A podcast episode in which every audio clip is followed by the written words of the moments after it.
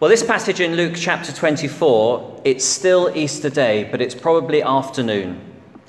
And two people are walking 7 miles from Jerusalem to the village of Emmaus. They're followers of Jesus, but they're walking with a heavy heart. It's been a week when their hopes had been dashed, and a week that had ended for them in absolute tragedy. And Jesus draws alongside them, but they're kept from recognizing him. We don't know if it was a gloomy day. We don't know if Jesus looked different. We don't know if his voice had changed. We don't know. But he remains a stranger to them as they walk along together. As Jesus asks them a question, they stop. It's evident that they are downcast.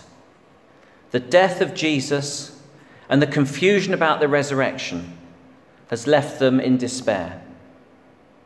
And Jesus chastises them for their unbelief. He then explains the Old Testament, and he shows them that all of the Old Testament points to him. Now, I don't imagine that was a quick conversation. If they start with Moses and then go through all the prophets, it wasn't going to be quick.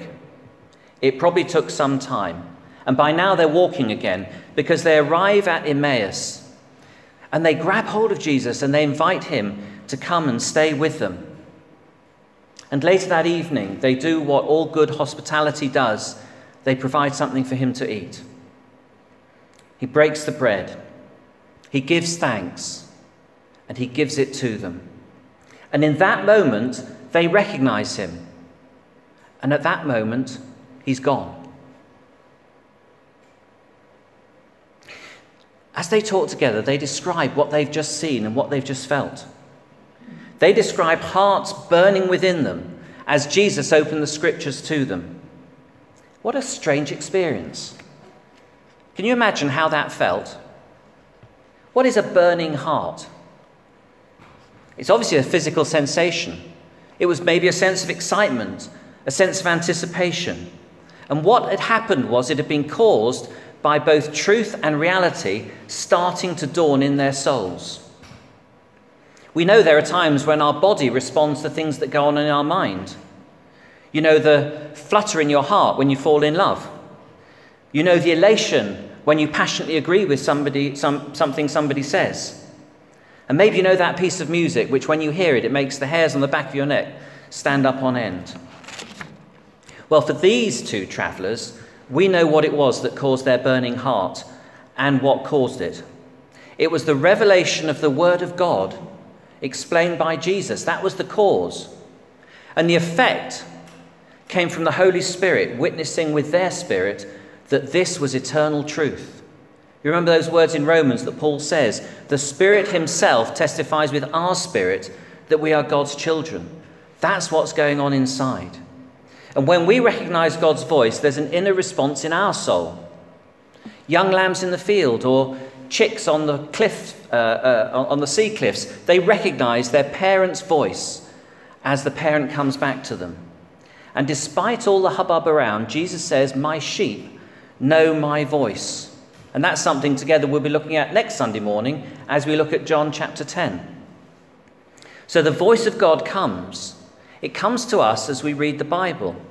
It comes to us as we hear the testimony of other people, maybe our friends. It comes as we hear the Word of God spoken about and preached.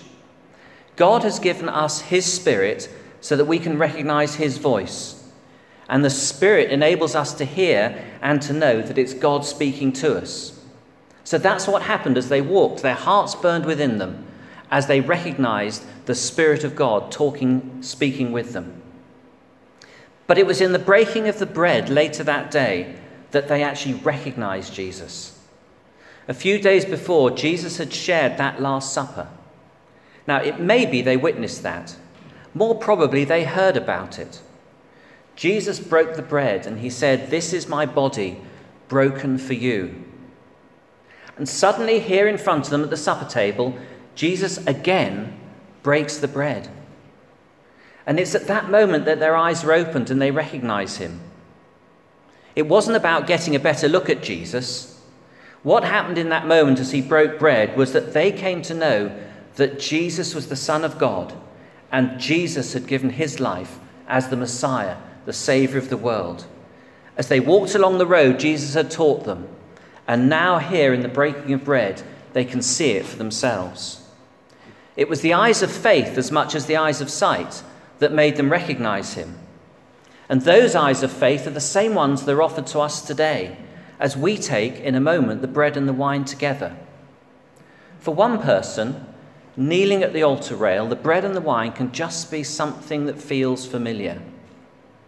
But for another person, they can kneel there and their hearts can burn within them as the full enormity of God's love for them floods their soul. It's these elements of bread and wine that most profoundly speak to us of the depth of God's love. So as we come, let's not rush in and let's not rush away. May God open our eyes to see not the bread and the wine, but a risen Saviour. May our hearts burn within us as we take those elements. You know, we wouldn't be celebrating at all if Jesus had just died. We're celebrating because he's risen, he's alive, he's with us by his Spirit. Those two disciples covered those 7 miles back to Jerusalem at double speed. No longer those heavy footsteps that had come to them, that had come to Emmaus. But they went back declaring, he's alive, he's alive, he's alive.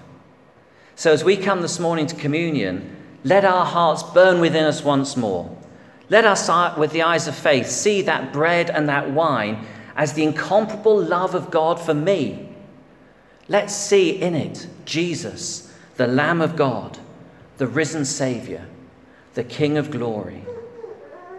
Let's just pray together.